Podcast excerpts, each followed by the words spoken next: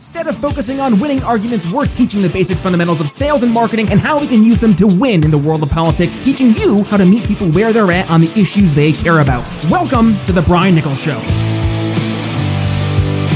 Well, happy, happy Wednesday there, folks. Yes, happy, happy Wednesday.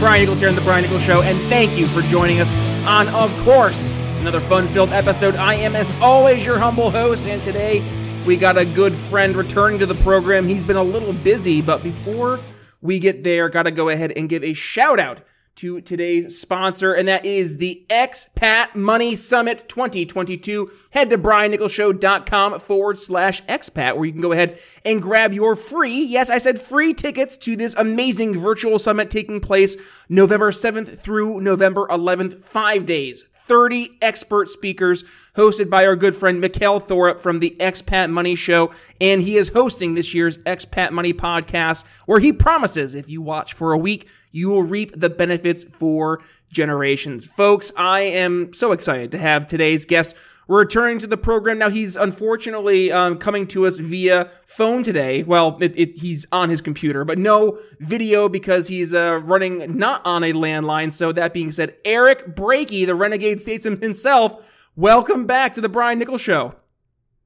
Hey Brian, it feels like it's been forever. How you doing, brother? I'm I'm doing good. I'm I'm trying to zoom out here and bring up. There we go. There's Eric Brakey. Um, yeah, There's I have my your, your smiling picture. mug. Whether uh, even if it's even if it's still.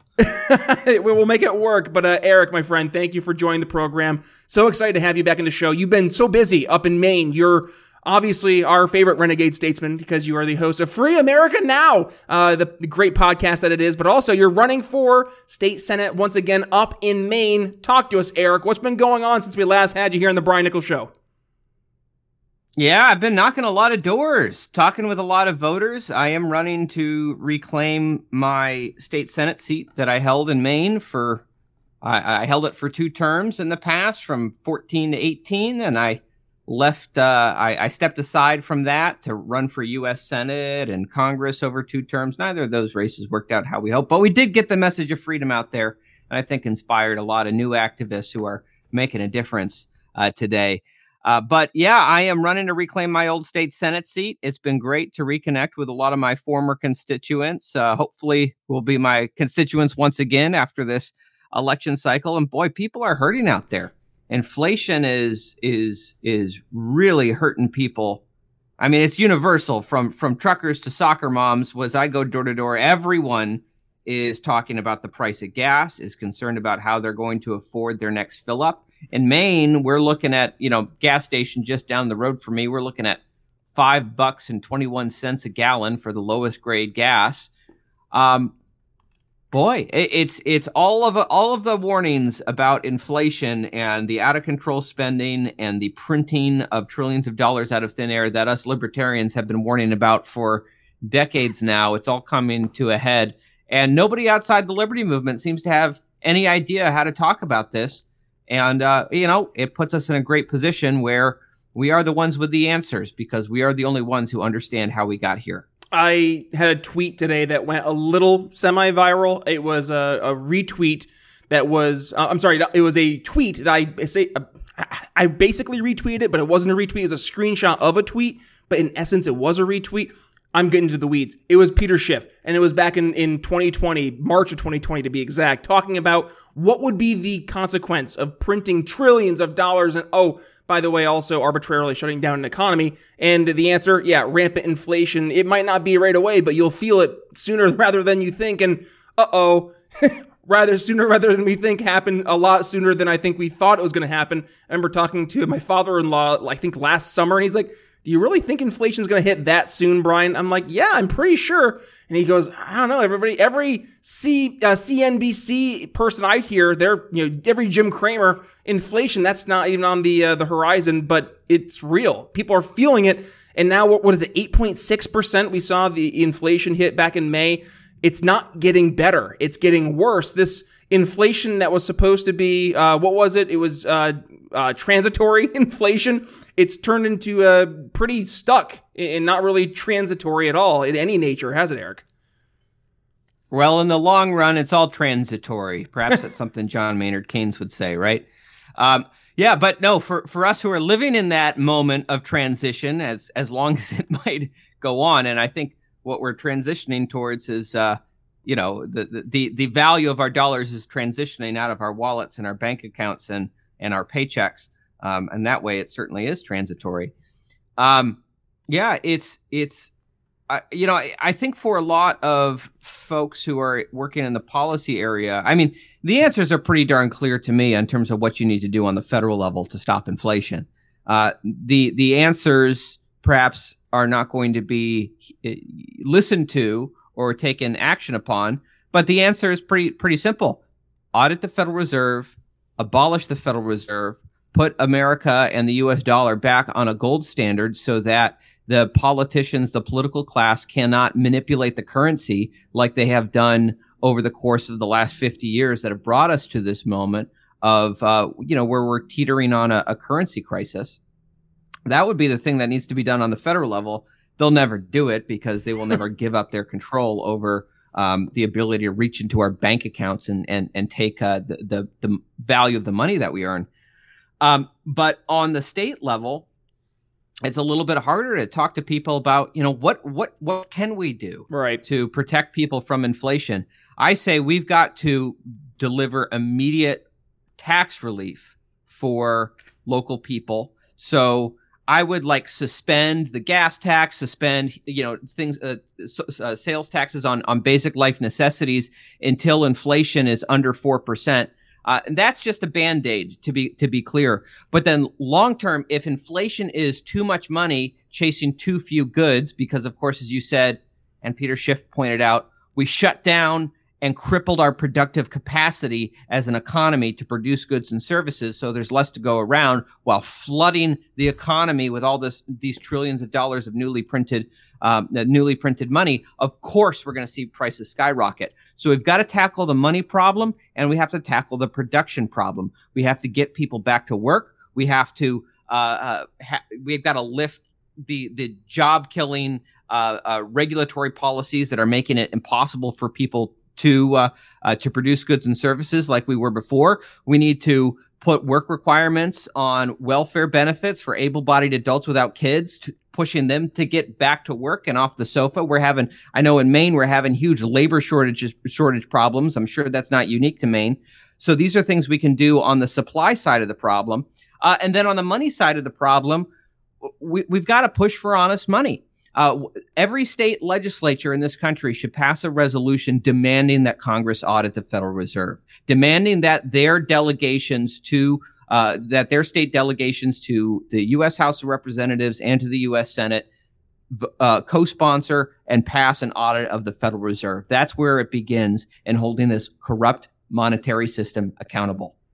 This this might be like a little bit off topic, but let's just kind of focus on your district in Maine because I'm I'm I'm curious, and I'm sure a lot of the the listeners are curious as well because I'm I'm wondering if your area is kind of more of like the uh, that kind of purplish area that goes one way or another from year to year. Um, I'm seeing, you know, for example, my home district in northern New York, uh, where I grew up, it was pretty squishy back and forth. You know, it switched red and blue pretty consistently for for a number of years until the past five years, it's been consistently red. So I was wondering, what what does your district look like, and are are you getting a positive feedback when you're going out in speaking to people, or are you getting some pushback? Because I know I have had some guests here in the show, and if they're in traditionally blue areas, they are in fact getting some pushback from some some folks that I think we would traditionally think might be empathetic to our our, our ideas and our, our values, but they just get stuck in the political discourse of the day. So I'm just curious, what what are you seeing there, Eric? Well, there's certainly always going to be people who believe whatever the talking points are of the Biden White House that this is all Vladimir Putin's fault and ignore the man behind the curtain printing trillions of dollars out of thin air. You know, d- don't pay any attention to him. There, there are going to be people who listen to those talking points and take their marching orders there because they cannot see beyond this veil of tribal of political tribalism, and that's a shame. But there are so many folks in the middle who are receptive and trying to figure out what's going on and looking for answers. I will tell you, you ask about my area, my Senate district that I'm running to represent. Uh, it is a big swing district in the state of Maine. In fact, it's kind of the swing district in the state of Maine. It's predicted control of the uh, Maine state Senate in every election for the last 14 years. So whenever Republicans have won the state Senate seat, they've been in the majority. Whenever Democrats have won the state Senate seat, they've been in the majority. Um, it's so it's the bellwether. Um, I, have you know when I've won it in the past, I've won it pretty handily, about 60% both times because I get out, I go door to door, I develop kind of personal relationships with my constituents one on one. Funny I'm how doing that, that again. I've knocked on. Yeah, well, politics is personal, you know, and and that actually is encouraging to me that you can kind of override these kind of partisan sentiments by just being a human being with people, knocking on their door, listening to their concerns, and talking in good faith about how we might try to develop solutions. And the solutions I'm always proposing are, are based in these principles, these principles of more freedom, more liberty, not more government. So, uh, yeah, I'm out doing it. 500 doors in, I've got plenty more to do. Uh, but, but I, every single conversation, it's the price of gas, the price of heating oil, the price of groceries. You're running with the big R next to your name. Oh, there goes. There you go. I, I hit the wrong button. I forgot you're not with us actually on the phone today. Um, so we got the nice picture of you. This is, by the way, Eric's uh, Twitter profile picture for anybody who's wondering where this amazing, amazing picture came from. But uh, Eric, um, I I wonder when you're looking at moving, you're, we're moving forward to like this 2022 election that I feel and I think everybody else feels it's going to be a pretty big red wave, right? And I don't want to count, you know, the, the chickens before they hatch. However, we're seeing because of all the, the, all the, the wet dream policies basically of anybody on the progressive left over the past few years that they've gotten in place it's it's yielded not only the exact opposite of what was promised, but it's really turned off a lot of people who would traditionally be on the Democratic team. We're seeing uh, you know Hispanics just departing the Democratic Party in mass, and we just saw here as we're recording today down in Texas. I forget the lady's name, but um, the, I think she's the first ever uh, Mexican-born uh, woman to win a, a seat, and she's a Republican um, down in, in, Texas for I think it's a congressional seat. So, or no, state senate. Sorry, just like you, state senate. So we're seeing there is a change, and there is definitely some. You know, we're seeing the the, the red starting to, to to peak out, but is is it going to be enough? And I, I ask that because we've really taken a hard hit over the past few years. We're seeing, and you, we've gone through the inflation hitting home for so many people. We've seen um, what it's hitting at the gas pump, and now we're seeing the the you know, housing market that's gone up a couple percentage points just in a few weeks. So it's going to be hitting a lot of different areas too, and we're going to be going into this looming recession. Uh, we're going to be hitting that plus stagflation. So will the red wave? Be enough eh, to, to kind of hold us together as we go through some very tough times here over the next few years? Well, you know, a red wave is good and all, but it really depends on what kind of Republicans are riding in on that red wave. You know, if all if all we do, I and I'm I am very glad that the progressives and the Democratic Party and just all the politics that they've embraced these last couple of, uh, several years is they've abandoned pretty much anything that was ever redeemable about them. You know, they love war now. They're against civil liberties. Like anything that you liked about them in the, you know, the George W. Bush era is gone. In fact, they love Liz Cheney now. They love the warmongers. They love uh, all these, uh, uh, you know, neocons. They want them in their party. Well, they can have them, and we'll take the regular working class people who are getting sick and tired of this stuff. Um, but if if um, if all that happens in this election is the pendulum swings back, this is what happens time and again, right? It, the pendulum swings blue and then it swings red. It goes from the Democrat establishment to the Republican establishment. And let's be clear Democrats and Joe Biden in particular, and Nancy Pelosi, and those making these dis- big spending decisions in Washington, D.C. right now are absolutely responsible for the inflation that we're seeing right now. And so are the big spending Republicans who have done the exact same thing whenever they've been in charge. If we had just Rand Paul's and Thomas Massie's in, you know, the Republican caucus in Washington D.C., then you know, the Republicans the Republicans on the federal level would be great. But it's so important. That's why it's so important that in these primaries, people have to vote. People have to find liberty candidates and support them. And, you know, if we get more, if Republicans take over and we get more liberty folks in there to join Massie and Rand Paul, wonderful. Um, at the same time, I doubt we're going to get such a critical mass of liberty folks in Congress this go around to have the kind of, of real disruptive change that we need to have to get our country back on the right track. Which is why I think the state capitals are, are where the real fight is. Because you know, I experienced this when I ran for Congress, and I had a very good shot of being uh, the the congressman from Maine's second congressional district. If I'd won that primary, I probably would be today.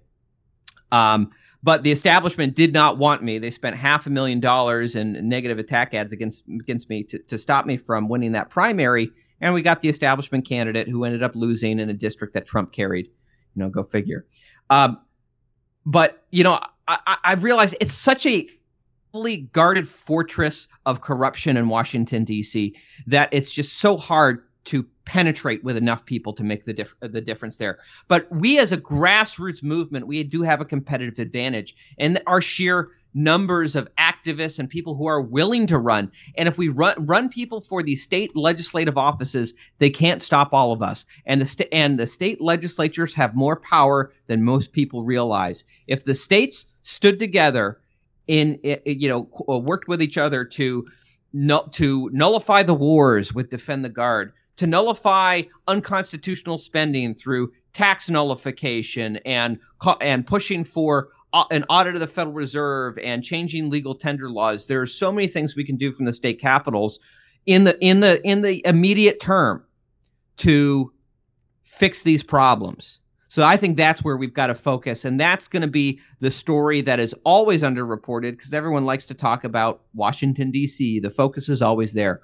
But look at what happens in the state capitals this November that's where the fight is. Yeah, and and thank you for focusing on the importance of talking about the uh, getting involved, the Liberty candidates getting involved, especially in a primary level, because that is where the real changes is needed. Because right now, I mean, you want to talk about a real pain in the back? It is the GOP and the Democratic establishments. They are truly the the pain in the back of America. If only America had today's episode sponsor, our other episode sponsor, and that is Ebles. Yes, I've been using the Ebles freeze gel for the pain in my back, Eric. Um, you know, no good deed goes unpunished. I had a friend here whose parents' house got hit by some tornadoes. Um, now, thank goodness everybody was a-okay, but we had lots of trees out there that had to be chopped up. And, you know, me, I just, I'm chopping the trees up. One, taking the log, I, I twisted the wrong way, and all it took was that to, to send my back into a tizzy. Thank God I've been using the Ebles because it has seriously been saving me from like excruciating discomfort. Um, and I sit all day long. So I'm on sales calls all day. So I don't really get the chance to move too much unless I'm out and about walking around. So being able to have this in the back pocket was great. So folks, if you want to go ahead and get 15% off your order over at Ebles and start your pain-free day, uh, future today, go to briannicholsshow.com forward slash Ebles. And when you're at checkout, use code TBNS and yeah, you'll get 15% off at checkout. One more time, that's code TBNS, briannicholsshow.com forward slash Ebles. All right, Eric, I have to ask you, because uh, I'm curious your thoughts. Now, we talked about the Liberty folks running in the GOP, and, and that is important. That's what you're doing.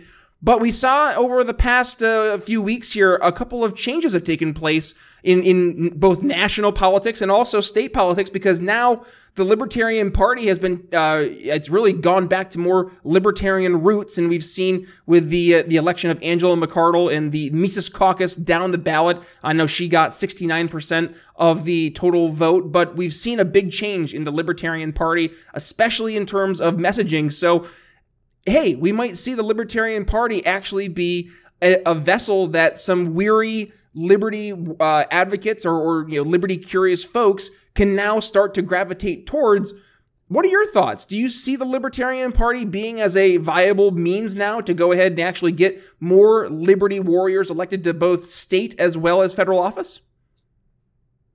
Well, I'll say this. I, first of all, more power to them. I respect anyone who is getting off the couch and getting out from behind Twitter and Facebook and going out and doing liberty activism in the world. Um, it's it's a good thing. Uh, as far as the Libertarian Party goes, I mean, you know, I had that big debate with Dave Smith about this. Yep. I, I, you know, hey, it's great. I'm glad to see kind of a more Ron Paul message, kind of at the center of the of the LP. but that doesn't really change the structural problems of our electoral system that disadvantages third parties. It seems like if if the goal is to if it's beyond just messaging and education, if the goal is to actually get people elected and change policy through, you know, getting liberty champions elected to state capitals and to Congress and to the White House or what have you, the LP is just not a very effective vehicle for that because it's it's a rigged two party system.